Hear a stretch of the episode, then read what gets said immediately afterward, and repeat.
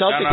This is CLNS Radio, the home of Internet Sports Talk Radio. Pierce moves it Avery Bradley, corner three. Good night, everybody. Tell you what, Avery is not afraid. You just one, feel like I'm not gonna miss the next one. Terry push pass for Pierce. Steps away from Wilson Chandler. Down the right side. Leaves his feet. The shovel pass back out to Terry for three. Go! Right back at you. what makes you laugh makes you cry. And now, welcome to the Celtics Beat with Daniel Baker.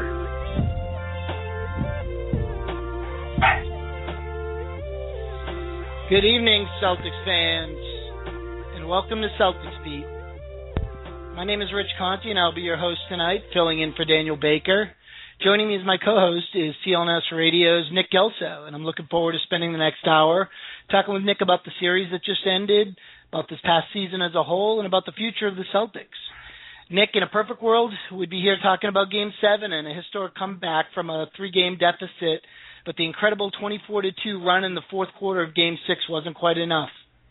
It wasn't, Rich. I, I can tell you right now, though, I'm, I'm pretty happy to be uh, on air with you, my friend. We've done a hell of a lot of ball busting on Facebook, and uh, never have yet to get on the air together. So uh, this is fun, and uh, it would be more fun. You're right. If the Celtics uh, were in Game Seven right now instead of Knicks Pacers or whomever it is, uh, but what we saw, uh, Rich, I think is something to be proud of. Obviously, you never want to be on the losing side, but the Celtics, uh, they really did give it their all. And uh, Game Six, I mean, if that wasn't one of the more impressive comebacks, even though it wasn't completed, um, it's certainly one of the more impressive I've seen. Yeah, it, I mean, it really felt like that was the personality of this team, even going back to you know when they came together in '07, and and just the the the emotional swings as a fan uh, from you know some some really low points and some really nervous points to some you know incredible uh, experiences on, on the positive side. It just seems like as a fan, they they they kind of never had you in the middle. You were either uh, really up or really down on them, and and you know over time there were ultimately more ups than downs, and the way it ended was was definitely bittersweet, especially if that's the last we get to see of KG and Pierce. No doubt about it. I, I probably the only disappointment is that Doc took well, besides the fact that they lost, but looking at a losing effort, disappointing that that uh, the captain wasn't able to get the resounding uh, ovation that he probably deserved based on the way that Doc took him out of the game. I don't think it certainly wasn't purposely, but uh, uh, yeah, I mean, I, overall it was an emotional night. I think Celtics fans really you know, kind of hit home. And and I can remember last season, Rich, closing off the post game series. It was like it was like a uh, uh, an obituary. It was like a funeral. Everybody was crying and everything else, and and yet the they brought the band back together. And it might happen again this year. But as of Friday night. I think reality hit Celtics Nation, and uh, people are realizing it's time now to uh, to move on, you know. But I guess before we move on, we got to look back at, at what what the season was and what happened and and uh, how we got to this point. Yeah, exactly. I mean, it was uh, certainly um, after Game Three uh, became a very interesting series for a while. Had Celtics fans kind of feeling a little bit like Red Sox fans did back in '04, thinking uh, we might pull off a historic comeback against a uh, old rival from New York, uh, but it wasn't really to be uh, this time. Uh, in your mind, what were some of the, the keys to the series as it unfolded? Oh my goodness, how many? I mean, uh, first of all, going into the series, I think it was evident of anybody who had a, a basketball brain in their head that Boston had to take w- uh, game one or two in New York to be competitive. And uh they really had an opportunity in game one, and they let it slip by.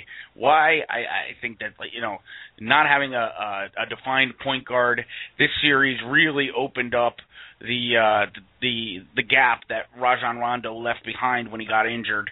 And I think anybody could have predicted the fact, Rich, that come to playoff time when the ball is going to slow down, when the defensive pressure is going to uh increase and um more more uh dependence upon the point guard is going to happen, you're going to see someone like an Avery Bradley crumble under that pressure, unfortunately. But Rondo has been so ball dominant with this team for the past five years that anybody who was on this team prior to this season is not really used to, unless your name is Paul Pierce, not really used to handling the ball. And uh, certainly, I think we saw that with Avery.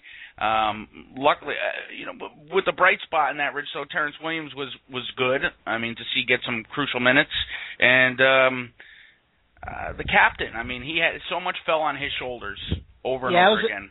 Yeah, that was an awful big burden they placed on Pierce. And you know, if you remember back after Rondo went down, and they had that nice uh, stretch of about six weeks of of really inspired basketball. Not only did the defense pick up, but the offense actually started to click. I mean, they were second in the uh, second to last in the league in offensive efficiency for most of the season with Rondo, and you know they jumped up to um, almost about league average uh, for for a while there, and it was really predicated on that kind of five out style, just really you know blanketing the the perimeter and and moving the ball side to side. Um, in the playoffs, it's it, it's tougher to win that way uh, w- without a, a point guard or really anybody that can create open shots for themselves or for others. And you you really saw the difference in this series between the Knicks offense with um, Raymond Felton at the helm, as well as um, you know versus the Celtics without that true point guard. And and Felton was really a key for them. Um, you know, obviously J.R. Smith and and and Carmelo Anthony are their number two and number one options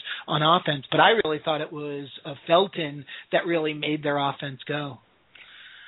I'd agree, and uh, you know, also, Rich, looking back, I mean, I'm not not to scoot the point you just made, but looking back also at the Celtics' uh, shortcomings in this series, um, you know, you have some notes here, and they're they're real.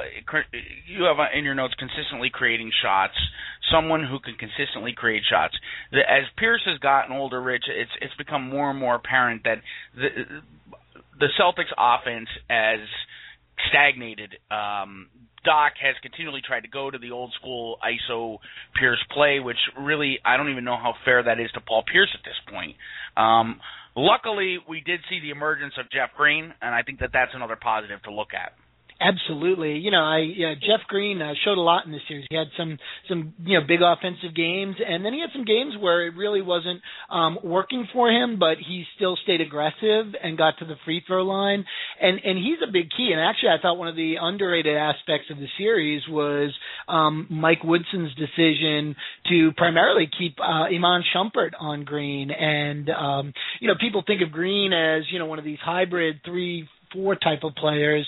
Um, but the way the league is moving with guys like LeBron and Carmelo seeing the the, the you know the the lion's share of their minutes at the uh, power forward spot, uh, Green kind of fits into that, and he just has a tremendous advantage when he's matched up with fours, even some of these kind of you know new uh, uh, hybrid fours, um, because you know he's he's taller than a lot of them at six ten, and he can still take the ball to the rack. And I thought um, Shumpert made things difficult for him at times, you know, with his quickness, and and Green isn't as comfortable in in the post, though though I think that's a, a developing part of his game. Um, but I was really um, impressed by you know particularly in, in games four through six his willingness to you know just continue to be aggressive.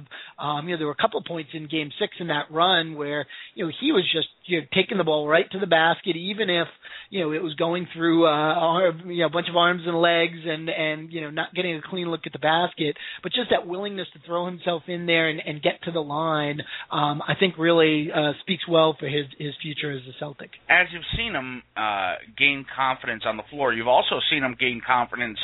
You're going to think this is whacked, Rich, but in the post game pressers, I mean, he has finally found a voice starting. I mean, obviously we're, we're covering the locker room for every single game, so uh, you, you're watching the evolution of characters not just on the floor but also with the media. And Jeff Green is really coming into his own. Early on in the season, you saw a guy who was kind of jaded by uh, maybe the injury, maybe the fact that he had Perkins shoes to fill. Uh, he was still in question whether that that trade was the right trade to make. Watching last night's uh, for last night Friday night's press press conference of Jeff Green. I thought to myself, my, man, I mean, he's really coming into his own. He's getting comfortable in his own skin. He's these are all huge signs, Rich, moving forward because I think it's it's just a, a, a proclamation, a declaration of his confidence level, like you're mentioning on the floor. It's coinciding with what's off the floor because as Garnett and Pierce move on to to greener pastures, we're going to need a leader. We are going to need a leader. I don't know that Rajon Rondo will ever fit that mold as a team team leader. We're, and even if he does, he's going to need assistance. And someone like Jeff Green being more vocal and uh, more confident, willing to take the big shots, willing to make the big comments to the media, that's all playing into the evolution of this guy as a leader of this franchise. Yeah, that's a that's a great point, and you know that's one of the the interesting things as a sports fan is to see kind of the evolution of a personality of a team, and yeah, Green's absolutely coming out of his shell as you know he comes back from the injury, he starts um, you know getting his his feet underneath him, and more importantly, starts becoming uh, the player that that he's going to be, and and hopefully that player is you know the the player that Danny Ainge thought he was getting from from Oklahoma City when he made the trade, and I, I could see you know him being a a perfect foil, not just on the court but off the court for for Rondo. You know, Rondo's got this um, rightfully earned image as a stubborn guy, a petulant guy at times. Um, let me let me interrupt you there for a minute. Now, sure. why, why rightfully earned? Well, I, I what, think, what has Rondo do done to earn um, the right to be flippant and uh, some of the attitude issues that Rondo has shown over the years? Oh, that's a fair point. I, I don't know that he um he's earned it and, and that he's entitled to have that attitude. I you know I meant rightfully earned um perception in that you know he's done things the way he's interacted with um you know the media and with with other Correct. players and coaches times. Yeah, I mean absolutely that tag deserves to stick with him. Um I don't know that I don't know that he's necessarily earned that in terms of, you know, gra- you know gathered or garnered the currency as a player in the league to kind of um be who he is at times.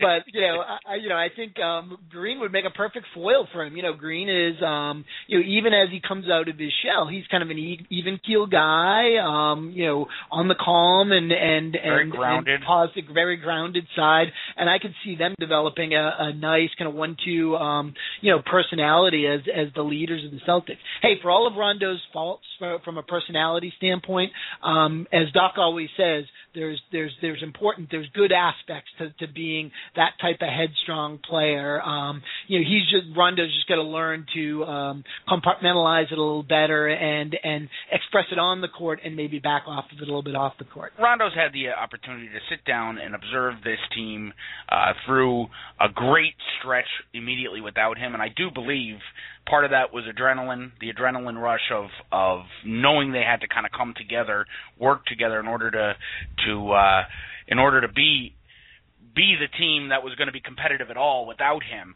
Uh, but the other side of it, I think, also was that Rondo had some real negative points to this season that maybe he learned from uh, while sitting on the bench and watching. And then to further that, watching your team go down uh, 0-3 in the first round against the Knicks, you know, not really one of the Celtics' favorite opponents, and not really really be able to do much about it. But then watch them be able to come back and nearly tie up the series. Rondo witnessed all this, Rich. How is this going to play into the Rajon Rondo we're going to see in the fall? Do you think Uh, at all? Oh, absolutely, I do. I think it's going to be a huge factor, not just for Rondo, but for some of the other guys, you know, going through this experience. Um, you know, I, I think it actually says a lot that we didn't hear a lot from Rondo during the series, even though he was obviously present at the games. And, you know, obviously the tendency is for injured players to, to take a step back, but I, I can't believe that there weren't media members out there trying to bait Rondo into, you know, jumping into the fray with some of the, uh, the, um, the back and forth and the controversies that were going on be- between the dress in black, you know, for the funeral thing with the Knicks and some of the other uh, talk back and forth. I have a hard time believing somebody wasn't trying to goad him into um, becoming a part of that. And so I think the fact that we didn't hear him was a big thing. But but more for me, just witnessing what was happening on the court and the impact of not having him out there and and looking at what the other players need, I think was is going to be huge for him. I think the series as a whole um, is um, incredibly important for the Celtics' future. Or could turn out to be incredibly important for all the talk about. Well, if you're not going to win the championship, you might as well trade KG and Pierce and get what you can for them. I think that's just a, such a short-sighted, almost naive, um, you know, approach to or or perception of how the game works and how winning teams are built because.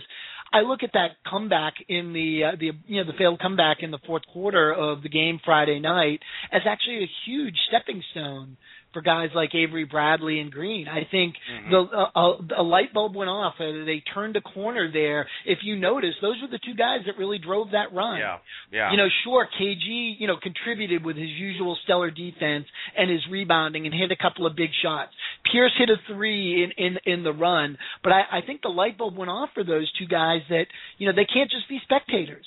You know, they can't be those those complimentary players waiting in the wings to you know to um, you know for somebody else to make a play for them. They need to make an impact every second that they're on the court, and they can't wait for for KG or Pierce or Rondo or whoever to do that. And I think that is going to be a huge factor in their development going forward. Uh, you couldn't have said it better. It was mentioned uh, during the post game show. I don't know who mentioned it, possibly Ty Ray, that really you're you were able to see kind of the, the future, the evolution, or how this team is going to look in two or three years. Because you're right, that run was dictated by the defense and offense of Bradley and Jeff Green. Avery Bradley, who just fell into a shell during this series uh, offensively, came out at, at that moment and and showed why he's been called one of the best defenders in the league and and what his value is going to be moving forward. There's no doubt in my mind, Rich, that uh, Avery made or Rondo made Avery better offensively, and Avery makes Rondo better defensively. So they're a good combination, good uh, complement to one another. Yeah, and you know Rondo's showing the capacity to be that same type of incredibly No doubt. That's what's so frustrating. defensive player. That's what's yeah, frustrating about Rondo.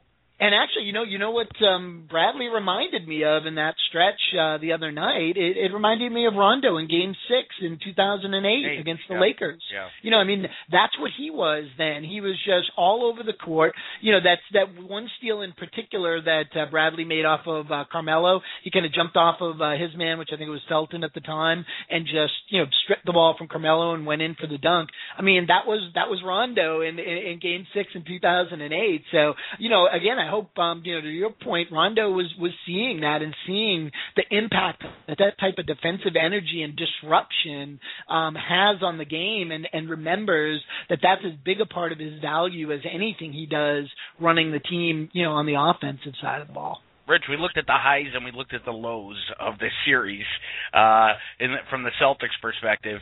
I, I'm interested to hear what your thoughts are on the Knicks as they're moving forward. I have my opinions. I'd like to hear yours and see how, how much they coincide or differ. Yeah, I mean they're struggling a little bit today, and you know, not sure if that's a letdown from um, you know from the other night.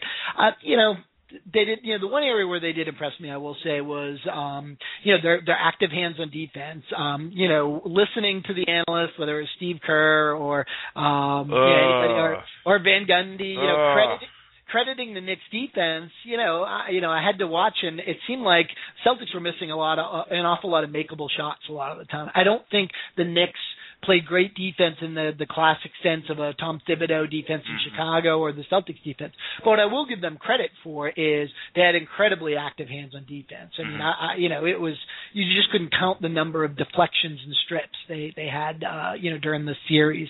Um, you know, the other thing you have to credit for the, credit them for, and it sounds a little bit like a backhand compliment, but you know, particularly uh, Carmelo Anthony and and J.R. Smith, and who, you know, to some extent, extent as well, uh, Raymond Felton. Man, those, those guys just have a tremendous ability to hit really bad shots. and that was a huge part of the series. Um, and you know, it sounds like a backhanded compliment, and to some degree it is. You know, nobody enjoys watching you know Carmelo Anthony stop the ball, hold on to it for 12 seconds while he jab steps and pump fakes 12 times, right. then then Tra- launch travels and, and, and usually commits an offensive foul. Yeah, exactly. Launches an- an off-balance jumper, and you know, actually, I thought a couple of the key plays in the first half Friday night. Uh, the Celtics, if you remember, they actually made a pretty spirited run in the, at the end of the first half too, and it had you know cut an 18-point lead down to six or so. And the Knicks kind of opened up a little bit of cushion going into the uh, the second half on a couple of questionable calls. There was a really bad um, uh, offensive foul call on KG. Um, Prigioni, God, if he doesn't get uh, fined for that flop uh, against Bradley at the end of the, the first half Friday night, they, they might as well just stop talking about the, The the, flop. that flopping rule. um, but the worst was was Carmelo's and one, I think, with about 40 seconds left in the half, where Bass played phenomenal defense, kept his feet on the floor, didn't bite for the fake, contested the shot and the refs still sent Carmelo to the line, and and you know you know more power to them. You know they've got the ability to hit those shots, and that's a big part of their offense. But I have a hard time seeing them um, you know win consistently as the playoffs continue. You know, playing that type of game on offense. You know, particularly against you know a, a pretty rugged defense there in Indiana, and certainly yep. an active defense in in Miami as well. Yeah, no doubt. All season long, I think we've seen New York you hate to use that cliche term, live and die by the three or the jumper, but we've seen it happen. You, you knew there was going to be at some point where they were going to explode and uh, uh, just dominate the perimeter. But you also knew there was going to be the game where they struggled from the perimeter, and we saw a little bit of both. Uh, one thing that really hit me or, or rang home with me, Rich, is uh, if J.R. Smith was in such a head case, my God, that guy has has real ability to be a superstar in this league, but his his brain just gets in the way. Oh, terrible basketball IQ. I mean, there were just times, not just on offense with the bad shots, but you know, just some some you know lack of attention on defense at times, and just mental errors. Um, you know that that he just would continually make over and over. And you know, Ty and I talked about this last week. You know, he won the Six Man of the Year award uh, this year. Definitely deserved it. I think in a lot of ways he you know got his career on track certainly compared to you know where it had been. And you really actually have to give Mike Woodson a lot of credit for that. But at the end of the day he's still the same guy. You know he uh, you know I don't think he's fundamentally changed who he is as a person and as a player. Um I just think that Woodson did a you know masterful job getting him at least focus his focus his attention at times and play within the team concept at times. Um even though you know he would uh, at the slightest encouragement from a defense like the Celtics uh, lap back, laps back into his one-on-one hero ball, bad shot taking uh, ways that that I guess we've come to know know, know and love him by. Talking of talking about head cases, uh, before I go on to the Celtics head case, uh, I want to mention one more thing about J.R. Smith. Um, the most unbelievable behind the back pass I've seen, and you know what I'm talking about, obviously. Yep. Uh, probably since Bird and Magic were in the league. I mean, that behind the back pass gave me the shivers. And I don't think he meant to even do it, which is which is again the the thought of don't think JR and uh maybe uh you'll come out looking strong. Yeah, I mean that's what separates the the you know the really great players from you know guys like Smith who has the potential is you know listen you, you know talented instinctual guys like that can you know can make plays like that at times. And and you, you're right. I'm sure you know I don't think he decided to throw that pass until the the split second before he actually uh, threw it. And you know, and that's definitely a talent. But the problem is, you know, the other nine times down court where he does something instinctual that that doesn't work out. And and the great ones have the ability to kind of balance that that instinctual play with um the discipline. And and you know, that's what makes a Larry Bird. That's what makes a Magic Johnson.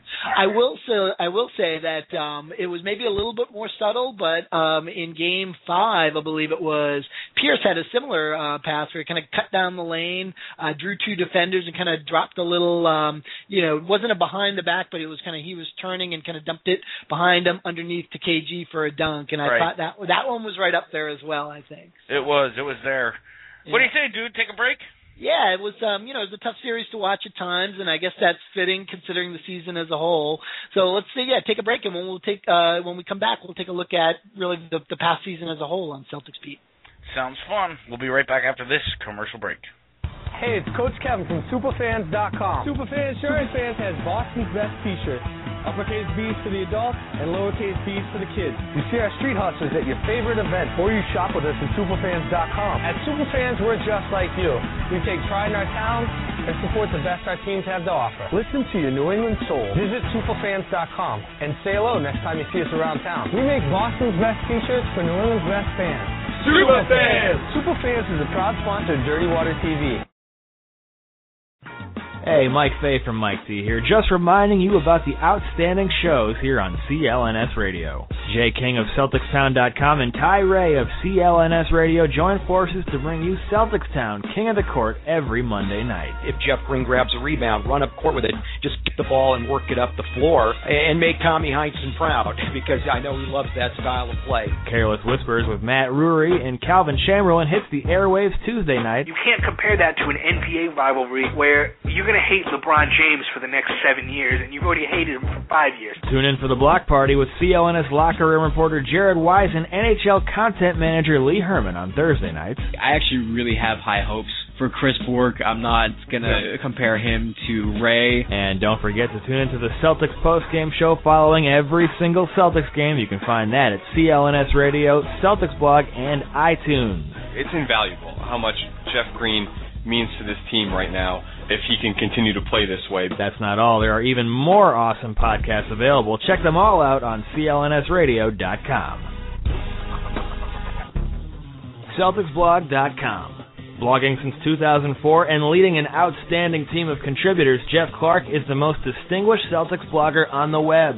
Celtics blog features a team of journalists and locker room reporters that provide Celtics fans the most unique, thoughtful, and in-depth commentary online. There's a bunch of ways to interact with the number one community of Celtics fans, Friday fan posts, fan forums, and the most popular live game chat room. CLNS Radio is proud to be a content partner of Celtics Blog, and Celtics Blog simulcasts the CLNS Celtics postgame show following every single Celtics game. And that's not all. CLNS and Celtics Blog join forces this season to bring you the Garden Report, the only HD post-game show shot live on the parquet floor at TD Garden. Check it all out today at CelticsBlog.com. This is Avery Bradley of the Boston Celtics, and you are listening to CLNS Radio. What's new at CLNSradio.com? We're striving to make this your first and last destination for all things sports. It all starts with our Celtics postgame show. CLNS is the proud home of the only online postgame broadcast that covers every single Celtics game. Along with Celtics blog, CLNS brings you the Garden Report. It's the only YouTube postgame show recorded on the parquet floor. CLNS Radio's Jared Weiss and Celtics Blog's Jimmy Toscano report on the home games in high definition. And if you subscribe to the CLNS YouTube page, you can find raw post-game videos from the Celtics locker room. Stay up to date with us and text CLNS fans to 22828 for free updates from CLNS Radio. Don't forget you can call into our live shows at 347-215-7771 and if you missed the live broadcast, you can download us on iTunes. We're getting bigger, we're getting better, and you can find it all at clnsradio.com.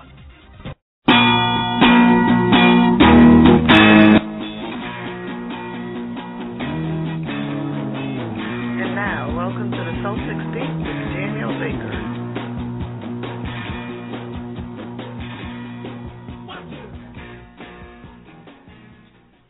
All right, welcome back to Celtics Beat. I'm your host, Rich Conte, and I've got Nick Gelso here with me.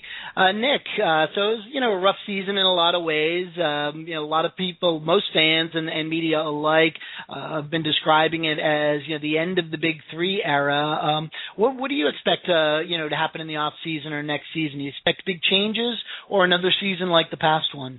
Jeez, it's such a tough question, Rich. I mean, it, it's yeah, we the media, we all have been, you know, giving the farewell to uh the big three, who I guess now is Doc, Garnett, and Pierce. Um, but we did that last season too, Rich. I mean, it, there was just as much of a sense of finality at the end at, at, after Game Seven in 2010, and again after Game Seven in 2012 against the Cavs. I mean, everybody was closing the door, closing the window. Now, I will say, from the post game pressers, um, seemed a bit more final this season than it did last season. But I'm still not saying that they're not coming back. Let's face it. Garnett and Pierce are a package deal. They're saying that right now. I think the big difference this year, Rich, is that it's kind of in the hands of Danny Ainge more now, whereas last year it was in the hands of Kevin Garnett, Ray Allen, uh, Doc. We knew was coming back, uh, but this year it's it's all a matter of is Doc going to amnesty amnesty Pierce? Is he going to, you know, waive him? Uh, is he going to pay him the full amount? Same thing with KG. I mean, KG's guaranteed contract. Is he going to buy him out? Uh, what are we looking to do here and look to restart from scratch? I don't really know. I cannot give you a straight answer there. I don't even have a gut feeling. Yeah, I mean you hit the nail on the head. Really, the ball's in Danny Ainge's court, and and for me, um, you know, the key is really what Ainge is is thinking about three people. What he thinks about Pierce, what he thinks about Doc, and and actually what he thinks about Rondo. Um, you know, I say Pierce, not KG, just because, as you put it, KG's fate is directly tied to Pierce. Uh, you know, I think right now it seems pretty cut and dried. I think um, the one wild card in in all this with KG's situation for me is the situation with his ankles. Um, the report is he's going in for off-season ankle surgery. Supposed to be relatively minor procedure. I think they just shaved down the uh, bone spurs on the ankles. I think similar uh, surgery actually that Ray Allen had in the summer of 07 uh, before he came to Boston, and you know he clearly um, you know made it back in in time for the season. Um, after that procedure.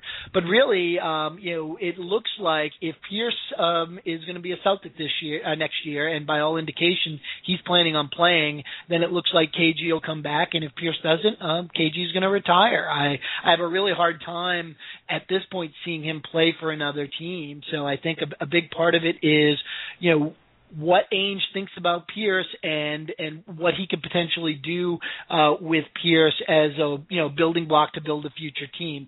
Pierce has a five million dollar buyout uh, on his contract next year. Uh, I'm not sure the the technicalities of amnestying him versus buying him out.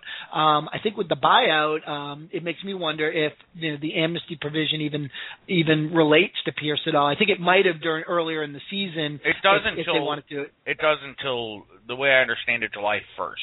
Oh, okay, good. Yep. And really, with Pierce, you got to look at what what else is out there on the free agent market. Um, really, Chris Paul is the only guy it makes sense to break the bank for, and he clearly doesn't have much interest in coming to Boston. And with Rondo in place, it doesn't make any sense unless you can move Rondo. You've got Dwight Howard, to be honest, um, as uh, impactful as a big man that he he can potentially be. I'm not sure, you know, I want him anywhere near the Celtics legacy, you know, with his behavior and his, you know, um willingness to throw teammates, coaches, whole franchises under the bus. I'm not sure he really fits their legacy.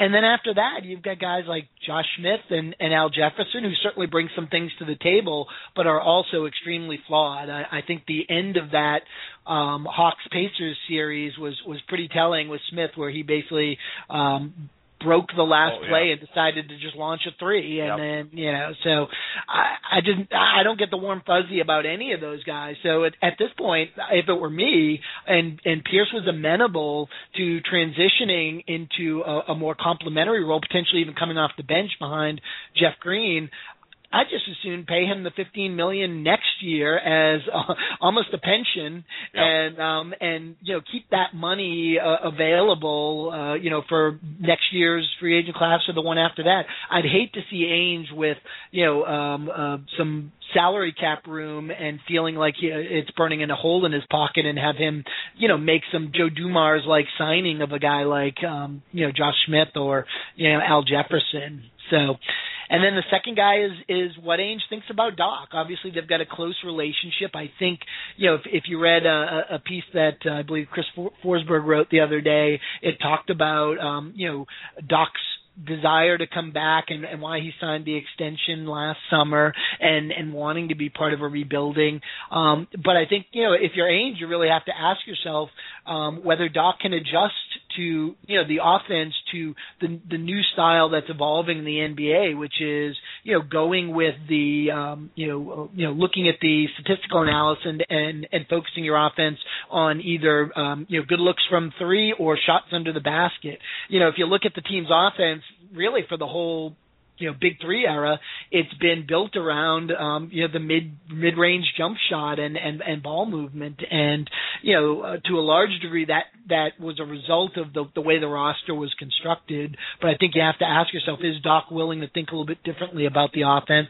And really you know is he as you know many people including myself think he is you know is he going to be an asset going forward in terms of developing some of the young players or attracting free agent players uh to to the celtics and then the last guy is Rondo. You know, uh, you know if if whether it's a you know whether or not Pierce or KG come back, um, you know, is Rondo really that that guy going forward that you you you, you put pieces around, or uh, is you know his game ultimately flawed to the point where he's never going to be that guy? And so I think really Ainge's decisions about those three guys are going to really uh, tell a lot about what happens this off season it's interesting that what you mentioned about Doc Rivers. It's something I hadn't really thought about. I mean, in my mind, Doc, Doc has always, and he's pretty much since the KG era, he's been the number one recruiting, uh, consistent recruiting agent. People want to play for Doc Rivers, even to the extent where they don't want to come to Boston, but they'll come to Boston because they want to play for Doc. So, and Doc and Danny's comfort level with one another, I think, is is so close that I, I don't see anything happening there unless Doc wants it to happen. But I find it really interesting the point that you bring up about the changing style of the NBA and whether Doc has an ability to change his coaching mentality towards that style. Um, something I hadn't really thought about, but you did see a lot of the offensive struggles. Are you are you maybe gearing some of those uh, or or blaming some of those offensive struggles on Doc's inability to adjust to the new the new game of basketball in the NBA? Um, I don't think blame is the right word because I think the way the roster is constructed. Listen, they they you know they don't have a lot of guys that can stretch the defense. You know they don't have you know a Ray Allen anymore. They don't have a, a Shane Battier. I mean, even in Miami, you've got Chris Bosh out there taking threes. I think as the season progressed, you know, obviously Jeff Green is is developing his three point shot and he's got the potential. I think they they do have to think differently about how the roster is constructed. I think they maybe they thought Courtney Lee would be one of those guys, but uh, I do want to talk about Courtney Lee too. But go ahead. No, well, yeah. I mean, you know, they, they're going to have to think differently. I think one of the biggest things they need uh, going into next year, regardless of what happens with KG or Pierce, is really to find um, that what they call a D and three wingman, right? You know, that guy who can really play stellar defense at you know primarily the uh, you know against small forwards, but also against shooting guards and even power forwards um, that can can still spread the floor. You see, you know, Battier is probably the the prime example of that right now. But you've got a you know few guys throughout the league, uh, Sefolosha in in Oklahoma City, and a few others. I think maybe they thought Courtney Lee could be that guy to some extent, but um, you know whether his confidence is just completely shot or he's just not that guy. Um, I think they they need to look elsewhere, and I think that'll be you know a guy like Danny Green in San Antonio who can play tough defense. You know doesn't look for shots, but when he gets that open, uh, particularly corner three, um, doesn't miss it very often. I think that's that's the type of player that they really missed in this series and actually for for the season as a whole. When the season ends, you, you know you have this lull of. When I say the season, when your team's off season begins, you have kind of like a lull of information uh, immediately after the last game, and then all of a sudden, dribs and drabs of the real story starts coming out, the true Hollywood story. And uh, one area I'm really anxious to find out about I, I really want to find out about if it ever comes out some of the chemistry issues at the start of the season prior to Rondo's injury. Uh, but what I'm really interested in is the sudden demise of Courtney Lee. I mean, it was overnight. He was nixed from the rotations. Suddenly, the day later, out on Twitter, kind of talking about it, talking it up, um, and then you know didn't get any playing time in the series. And last night, last night, Friday night, in the post game presser was really outspoken about how he has to improve in order to stay with this team. In my opinion, the way I took the interview, I think it was with our Jared Weiss, to be honest with you, uh, was that he does want to stay. So I can't really get my fingers around what happened with Courtney Lee. I mean, maybe it's an injury that we don't know about, but the kid's potential was never ever uh, came to fruition this season. You never got anywhere near where his potential is, or we expected it to be. Yeah, you know, I think he was in a similar position as Jason Terry, but of course, you know, Terry being a longtime veteran, um, you know, I think handles it a little bit differently, and actually, you know, at times, you know, found his way and, and found his place a little bit. I just don't think Lee was ever, um, you know, found his comfort zone here. I think he's got a close relationship with with Doc. By all accounts, he's a good kid and and a hard worker, and I think he put a lot of pressure on himself to succeed, not just you know as a professional, but really to to repay Doc um, in, in a lot of ways. And I think um, you know Doc, um, particularly with the guys that he has good relationships on, can actually be very hard Yep. on them. Yep. Um, and so I think all of that kind of coupled together, he just kind of never found his um, his niche. I think you know he's a guy. While you know you look to him to hit those um, you know corner threes, um, I think he also needs to feel the ball in his hands uh, at times, and I think that made him you know a difficult fit with Rondo, particularly when Rondo was you know in a, you know being extremely ball dominant uh, early in the season. So uh, you know I, I'm not completely writing him off. On the other hand, um, I wouldn't be upset if you know they they looked at guys like uh Lee, who I, I would assume still has some value Do you think? league. I mean, I think he's really devalued at this point. Well, I mean, I think people, um, you know, see what he's done in the past. He's, you know, I, I- I've seen some Celtics fans complain about all the Celtics bad contracts, and I have to wonder what they're thinking about Yeah, because because guys like like like Bass and, and Lee on, you know, five million dollar deals, those are actually good contracts. Rich, Rich, Rich. At the start of the season, these same guys that are talking about bad contracts now we're calling Danny Ainge a genius, giving him an A plus for his Exactly. off season. So come on, we know those guys.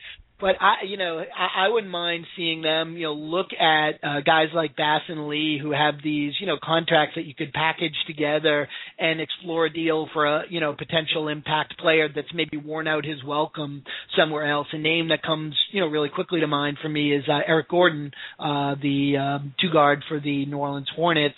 Um, you know, he's just really struggled in New Orleans, never kind of gotten off there. Has a, um, you know, a deal I think that that pays him 13 or so million uh, over the next four years. I think you could package Bass and Lee together and make the make the money work. And the question is whether you know how eager um, New Orleans would be to move him either by you know throwing a first round draft pick into the deal, or frankly from New Orleans' perspective, having two deals that add up to around you know 12, 13 million is actually a better position to be in than having uh, you know that much money wrapped up in a single guy because you know you can move those pieces around a little, a little bit easier. I think you know the other thing they need to do. I think you know Jeff Green needs to start it at the four, if not the four, at the three. Um, uh, particularly if if they can sign, uh, you know, if if you get KG and Pierce to come back and and play roles coming off the bench, maybe KG is that first big off the bench, uh, followed by Jared Sullinger, you know, um, and you sign a rim protecting big man and start Green at the four. I think you know um, the, the the pieces might work, but yeah, there's just just a lot of ifs there. Yeah, it's so hard when you're looking at a, a non-decided situation with Garnett and Pierce, and also a lot of ifs when we're talking about you know coming off the bench. I mean, I, I just can't see KG or Pierce ever coming off the bench. Now, as the playoff series went forward, listening to Pierce talk more and more, there may be a bit of flexibility there for him to be able to come back and retire a Celtic. He would be tremendous coming off the bench. I mean, could you imagine Paul Pierce coming off the bench? I mean, It's that's what- just 20 minutes a game, you know, that that outside threat, the you know, the ability to, you know, rebound at, at his position, the ability to facilitate the offense for for a second unit, um, you know, I I, I think it would be phenomenal. Um I kind of agree with you a little bit about KG in the sense that, you know, he's just such he has such high standards uh for himself and, you know, really you know, being anything other than you know one of the, the the best players on the court just doesn't seem like you know it's it's it's really in him. But on the other hand, if you if you could get him to you know you know just give you 20 hard minutes a game, I mean, you know, listen, people talk about you know trading KG and trading Pierce and and you know to build for the future, and you you really got to look at not only what these guys give you on the floor, which is actually while it's not as much as they used to and it's not enough to to carry you anymore it's efficient. and and it's it's it's still a lot. I mean, you you look at a guy who was the number one pick in the draft last year, Anthony Davis, and if he ever plays in a playoff series the way KG did against the Knicks in terms of the rebounding and the defense, he should consider himself lucky and and, and and and and has been a success for his career. and then it goes beyond the value on the court and just well, what we talked about earlier, the fact that those guys being there and creating the experiences for guys like Bradley and guys like Green and guys like Rondo, you know, you, you really have to think long and hard about is it worth what you're going to get in return. It's so funny you say that about uh, Garnett's numbers uh, throughout probably the first, well, probably game three. Once he started going on those rebounding binges, what was it, two, three, to the rest of the series, really, two through six, I think. You'd look at Garnett, and I, I, you know, you have company over to watch the game. If I'm sitting with my cousin, uh, you're looking at Garnett, and you're thinking, man, he just looks so tired. He needs, he looks so old. He needs to retire. Like I just feel bad for KG. And then at the end of the game, I look at the box score and I see 18 rebounds and 16 points, and I barely noticed it. I mean, you talk about a legend and, and, and efficiency. And the one thing about Garnett, and uh, I know we want to wrap this segment and get to the call, so I won't belabor this, but my, my thought with Garnett coming off the bench, Rich, is Doc has mastered, finally mastered Garnett's minute distribution to a point where he's fresh coming in in the fourth quarter with the five five five rule. Why play with it at this point? You know, I mean, I could see Garnett. I think my my thought moving forward is bring in a and who knows. We just got done saying how you know useless pretty much the free agent market is this this off season. But you know, bring in a big, uh, a, a true center, whether it is a risk on a guy like Dwight Howard or a Kaman or I don't even know a big that's gonna or bring a perk back. I, I don't know that I'd want to do that either. I'm just tossing names out here, but bring put KG back to the four. Let, if he needs to defend the five, let him defend the five. You know, have Jeff Green start at the three, bring Pierce off the bench, and go with Rondo and and uh, and and Bradley. And imagine that bench with uh, with Courtney Lee if he comes back, with Jason Terry, with Paul Pierce, with Jared Sullinger. I mean, you are looking at a very very formidable bench, and really flip flop Pierce and uh, Green, and you're looking at what we should have had now facing the Pacers in the second round of the playoffs if we hadn't had all the injuries. Yeah, I can't argue with you there, and you know it's you know um, health is a big thing, and I think you know um, even if they were completely healthy, what they you, you hit the nail on the head. What they were probably missing was one more big man. Yeah, and, no doubt. You know, they, they they don't just you know grow on trees, but um, you know if Danny Ainge is aggressive, look at a guy. You, know, you mentioned Perk if he's amnestied by um, Oklahoma City, um, or you know take a flyer on Oden. You know there was a lot of talk around about Yeah. him around mid mid season, and I think that's potentially still in play. So, Mhm. well, let's go to break, and when we come back on Celtics Beat, we'll take a few callers. Sounds good to me. Yeah, we'll be right back after this. Uh, you know, Rich, we'll be right back after I find the commercial. Celtics beat Rich Conte, Nick Gelso. We'll be right back after this commercial break. And it's a quick one. Hey, it's Coach Kevin from Superfans.com. Superfans Shirt Fans has Boston's best t-shirts. Uppercase B's for the adults and lowercase b's for the kids. You see our street hustlers at your favorite event, or you shop with us at Superfans.com. At Superfans, we're just like you. We take pride in our town and support the best our teams have to offer. Listen to your New England soul. Visit Superfans.com and say hello next time you see us around town. We make Boston's best t-shirts for New England's best fans. Superfans! Superfans is a proud sponsor of Dirty Water TV. Celtics fans, welcome back to Celtics Beat with Rich Conte and Nick Gelso. Rich, you're the lead man. Go for it. You want to get to the call lines? All right, yeah, let's take some calls out there and talk about whether you want to talk about the series that just ended, whether you want to talk about the season as a whole, or what the future holds for the Celtics. Let's let's hear from the folks out there on the line. Sounds good. We're going to start with the Mad Dog, Mike Mitchell. Mad Dog, what's up, brother? Hey, what's going on, guys? I think that. Go ahead, Rich. I was going to say, hey, Mad Dog, what's going on? No, nothing too much. Hey, interesting. I'm going to throw an interesting twist on this, and obviously, uh, the the the end of the year, I'm already to, ready to move to to uh, to move on. But um, I'm actually talking about somebody on Facebook about this right right now. As a matter of fact, what do you think? I know where you're of rumblings of Bynum? him being dealt. What do you think it would take oh, to get Kevin Love? What do you think would be the Oh. price tag for Minnesota? Hmm. I I love Kevin Love as a player, no pun intended. Um, you know, just uh, you know, when he was coming out of the draft, I actually was, was pretty high on him when when a lot of people kind of wrote him off as being you know not athletic enough. Um, you know, I just saw a guy that you know had the potential to you know to uh, open things up from the perimeter as well as just a beast on the board and and, and boards and you got to love the outlet passing. The rebounding. Um, and and the rebounding and um you know I don't know like the the question is um does you know Minnesota think they're going to lose him I mean he's got the buyout I think it's after next season um he's got the ability to buy himself out of his uh contract with the um or sorry terminate his his contract with the T-Wolves early and so they might start to feel some pressure you know David Kahn uh, I don't know if it's official yet but I had been reading that uh he was on his way out as general manager manager of the Timberwolves. Uh, they might be, you know, looking at um, starting things fresh. Uh, thing is, um, I have a hard time seeing any of the assets the Celtics could offer outside of Rondo as being much interest in Minnesota. And the other challenge I see is I think if if they were to find a way to bring Kevin Love to um, Boston, I think that would pretty much mean the end of Jared Sullinger in Boston. Uh, too similar as players, and and I'd have a hard time seeing them coexist in a front line. You'd be, um, you know, certainly uh, beasts on the board, but you'd be a little challenged in, in protecting Rick, the rim. Rick, I Rich, just.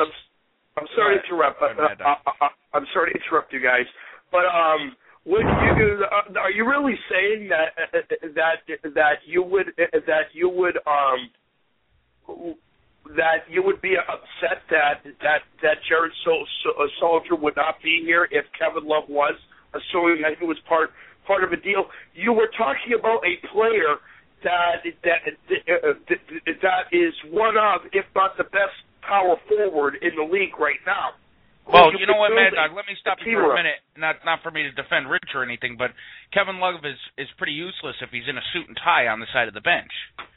So, I mean, I don't know whether you're willing to go back into injury-prone situations. And believe me when I tell you, Kevin Love reminds me of a, a combination of Larry Bird and Kevin McHale, who are two of my favorite players of all time. I love Kevin Love, but the fact of the matter is, his body is just not held up for him, Rich. Yeah, and and you know, just to clarify, um, actually, I, it's not that I would um, not make a deal because of, of Jared Sullinger. It's um, I'd have to think about it. I mean, he he's certainly one of the you know potential assets that the C's have going forward. Young and cer- cer- yeah, and certainly if you know including him in the deal itself um, makes it happen, then sure. I was just really pointing out the fact that. Um, You'd the two of them on the same team or in the, in the same lineup didn't make a lot of sense, is all. Well, the other side of that too is, and when you looked at season long, going back from day one, I, I personally said dish anybody on the team besides Jared Sullinger, Paul Pierce, and Kevin Garnett. Rondo could have gone. I think Jared Sullinger, if this back surgery cured his back issues, is going to be a star for the Boston Celtics, and I'm not willing to part with that just yet. I like his versatility. I like his his ability to play inside and out. I love his instincts on the boards and around the rim. Um, he's obviously got to work a little bit, I think, on his weight and on his athletic abilities, but I really enjoy, and I think Jared Sullinger is going to be uh, one young, talented asset that Danny Ainge does not want to part with. And where he really surprised me was his play on the defensive end. And Yeah. You know, he's he's not a a rim protector by any stretch of the imagination, but you know, he brings a lot of the same things that KG does in terms of just smart positioning. Now now listen, you know, KG in his prime as a defensive player was not only a premier rim protector, he was kind of a premier quarterback on on the back line with his positioning, his ability to call out uh to teammates, you know, switches and what and what was happening and what the rotation should be. Um I think Sullinger actually could bring some of that latter stuff, obviously not to the same, you know, extent that KG did and not able to bring the same kind of rim protector. But if you look at the uh, you know, some of the advanced defensive metrics, the Celtics were a much better defensive floor um with Jar- uh, uh, sorry, defensive team with Jared Sullinger on the floor than they were with him off it uh Hmm. during the year. And you know, I think that that's not an accident. Um but yeah, man, it's you know, it would be nice seeing Kevin Love and Green and seeing him put up those 22 rebound uh monster nights uh with with with five or six from uh from three pointers. Uh, that would sure be nice. Mm, Mad Dog, give us your closing thoughts, brother. We're up against the clock. Okay, it, yeah, it would be great, and it, it, and it's it's a move that I could really see um, Danny Danny making. It really is. It really is because I don't think that he wants his team to be like it was before Kevin Garnett and Ray Allen got here. I don't think that he ever wants to go back to that. But Uh, I, I could just see the Celtics getting very interested in him. I really could. I really could this offseason. Now, now, I don't know who now, wouldn't be. It's just a what's the cost, Dog. I don't know who Yeah. wouldn't be interested in Kevin Love. Yeah, but that's what the cost is. And you mentioned Eric Gordon. They they obviously have a ha, ha, have a shooting guard. They drafted in the lottery Austin Rivers down there this this last year. So Eric Gordon could be an option at the two. JJ Redick, who I would love to see see here, is definitely an option at the two. Who's a free agent? You look at guys like Al Jefferson. I'm not sure if you guys are Andre Iguodala fans, but I love but, Iguodala. but he's out there and and there and and here's what I'll leave you guys on and and, and this is a guy who I, who I sort of interested in for the right price. If you go up to to this guy and offer him four to five million for for for for, for one year, the, the, this guy being being Andrew Bynum, would you would you take him for that price and eh, just to just to see if you could get anything out of him for a year? He's obviously one of the more talented centers in the in the league. I think that it would be it, it would be a worthwhile risk to to to take because because the uh, because the um, re, re, reward way out way outweighs the risk and he he is a guy who I'm very intrigued at w- w- what's going to ha- happen to. Would you guys be, be be interested at all with Andrew Bynum for for for for a contract? Uh, I'll tell you what, Mad Dog. prove that he's healthy. But anyway, guys, bleed green. Let's go Celtics. And again, guys, great job this year. Ah, Mad Dog, thanks so much for all the kind words this weekend. You made my weekend. Have a great night, and we're going to answer that that Bynum question for you quickly now, and then we got to go to the queue. Uh, Rich, I, believe, and I'm not stealing Mad Dog's thunder. He might have gotten this from me because I said it on a post game show about two months ago and got my ass kicked uh, by the callers because I I if if if Andrew Bynum were to be able to, or we were to able to get Andrew Bynum for a minimal contract where it would be a low risk, high reward, where it would be a situation where he could just be cut or let go. Similar to a, I don't think his stock is, is definitely not fallen as far as Oden's has, but the point here is why would, and I put it in this perspective, why would Andrew Bynum, after all the money he's made and all the failures he's had in his reputation and his legacy, why would he not want to come to Boston at a decreased level, play with somebody like Garnett, and learn how to be a man? Yeah, you know, I mean, I, I think you only do that if uh, you know Doc and Danny and even a guy like KG uh, talks to him and and has a good sense that that he you know he understands his mistakes and he's committed. Uh, you know, the the health thing at this point, you know, really makes him you know that you know take a flyer on him and, and hope it pans out uh, because I'm not sure if he's ever going to be be the you know physically the, the the player that he was. Um, but beyond that, I would just have so many concerns uh, about his attitude and about the type of guy he's just always proven to be. And you know, it's kind of a similar thing with J.R. Smith. You know, how much can those guys really change? And you know, um, you know, even you know, um, you know, there aren't too many guys who I can think of that you know had that type of reputation and then kind of kind of turned it around. To be honest, I'd rather take a flyer on Oden. Um, you know, at least you know he may never you know make it because of the, the the physical issues, but there's never been any question about his work ethic and and his attitude and his um, you know willingness to be part of a team. So physically, it's it's a toss up with either guy, and I think I'd lean toward the guy you know who's who's shown the better attitude. Uh, good stuff. Fair enough. Let's move on to our last caller. We're, we're definitely up against the clock. Uh, we got the Q, Coach Q out in Seattle. Q, you're live. You got a minute. What's on your mind? I got a minute. Uh, Uh, maybe a I better minute get it out in the minute, huh? well, I don't agree. I certainly don't agree uh, with bringing in uh, Will Bynum. I knew Uh, that. no, I Andrew set him up Bynum. per- Who am I I talking about? Perfect. Will might be okay. I'm confusing my Bynums here. Uh, They could have used Will Bynum in this series. That's true. They could have used a lot of. They probably could have used Eric Gordon for that matter. Q, what are you cooking for dinner? oh, you got a chicken and uh yeah, a lot of chicken on there. So did the Pacers. They faced a bunch of chickens today wearing black. What are your thoughts today oh, I, on? predict, uh, I predict I predict that series is going to end very quickly. You watch. Yeah. You know, I think Let's uh, talk about it. Pacers are going to school them good here, four or five games, maybe maybe six if uh, Melo just uh, dump pours fifty on them. But uh, you know the rest of the the rest of the team is you know the Pacers are fundamentally sound and they can punish them down low. You know, uh, so. Yeah. My my dream NBA Finals matchup is actually Memphis and Indiana because uh, that would just chap Stern's hide to no end. Not to mention a, not to mention a few ABC executives as well. Um, you know, that would actually be an interesting series. to smash was- teams hey, that the, play solid basket- defense. the the true basketball connoisseur would get into that series, you know.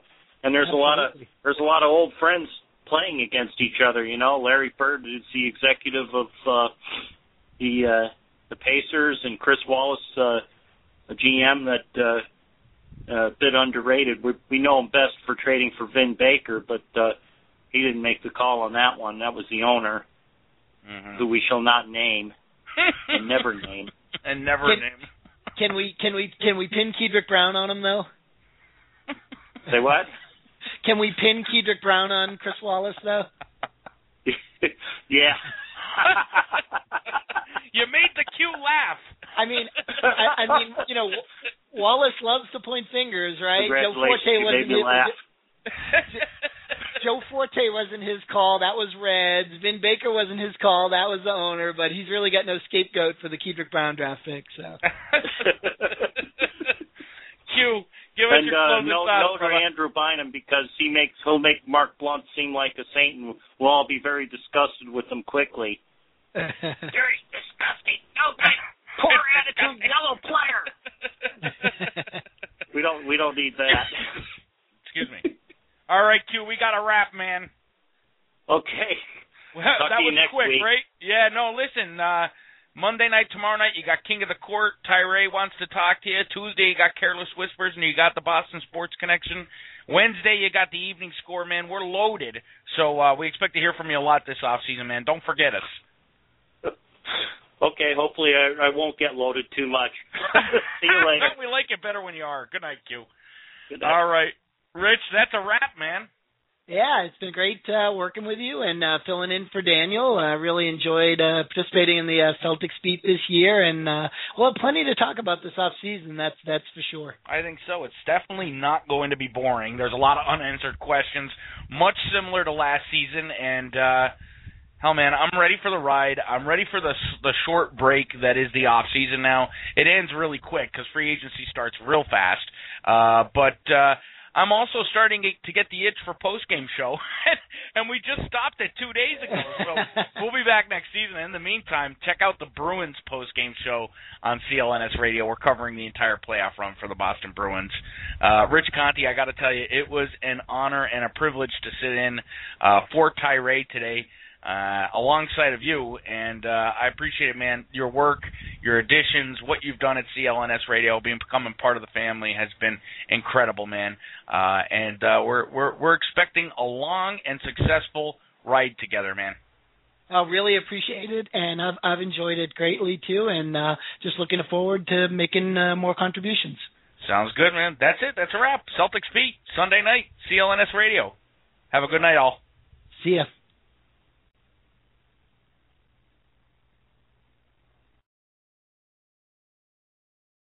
Was